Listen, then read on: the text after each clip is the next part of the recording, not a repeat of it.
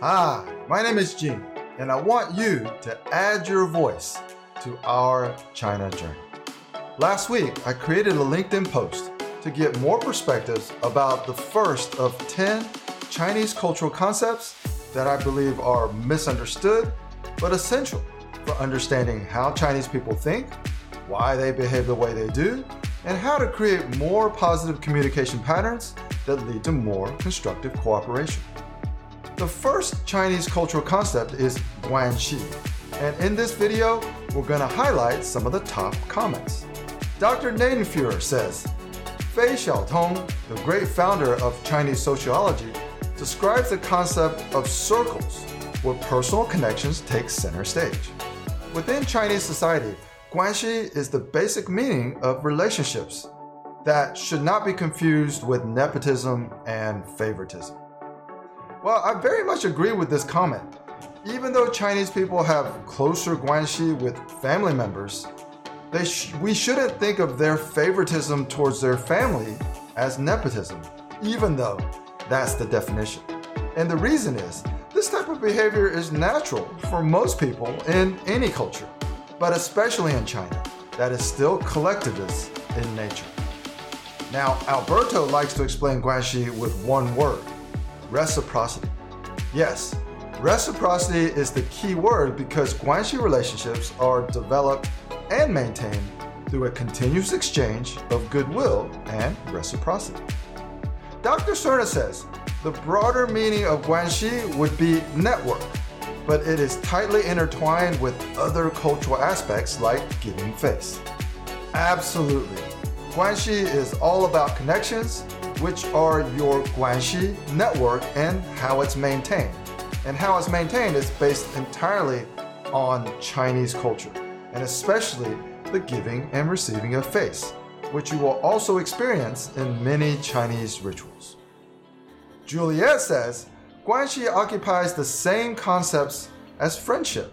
However, Guanxi means relationships and social connections built primarily on shared identities, such as your native place, kinship, or even where you attended school. So, this is a great way to imagine Guanxi relationships, which are based on shared identities with someone else. For example, if you attended the same college, you more likely already have some circles in common. Christina says, Guanxi is a core concept in Chinese culture and central to building rapport and trust in China.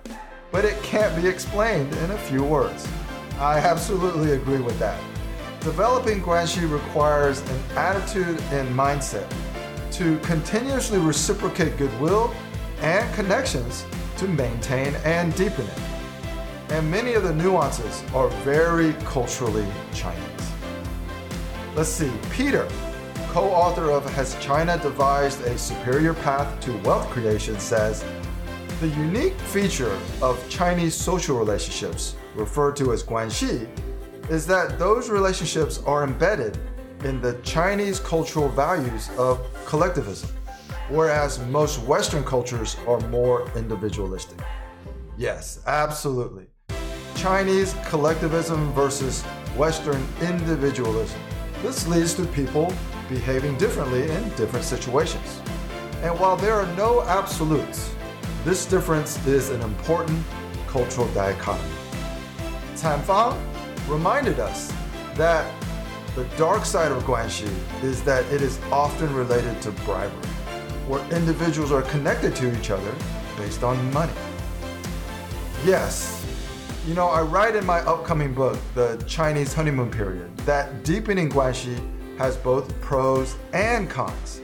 I think what she is describing are the social pressures of following and condoning bad behavior once you're inside one of these Guanxi circles. Because when we interpret things too literally, it definitely creates some ethical dilemmas, especially for most Westerners.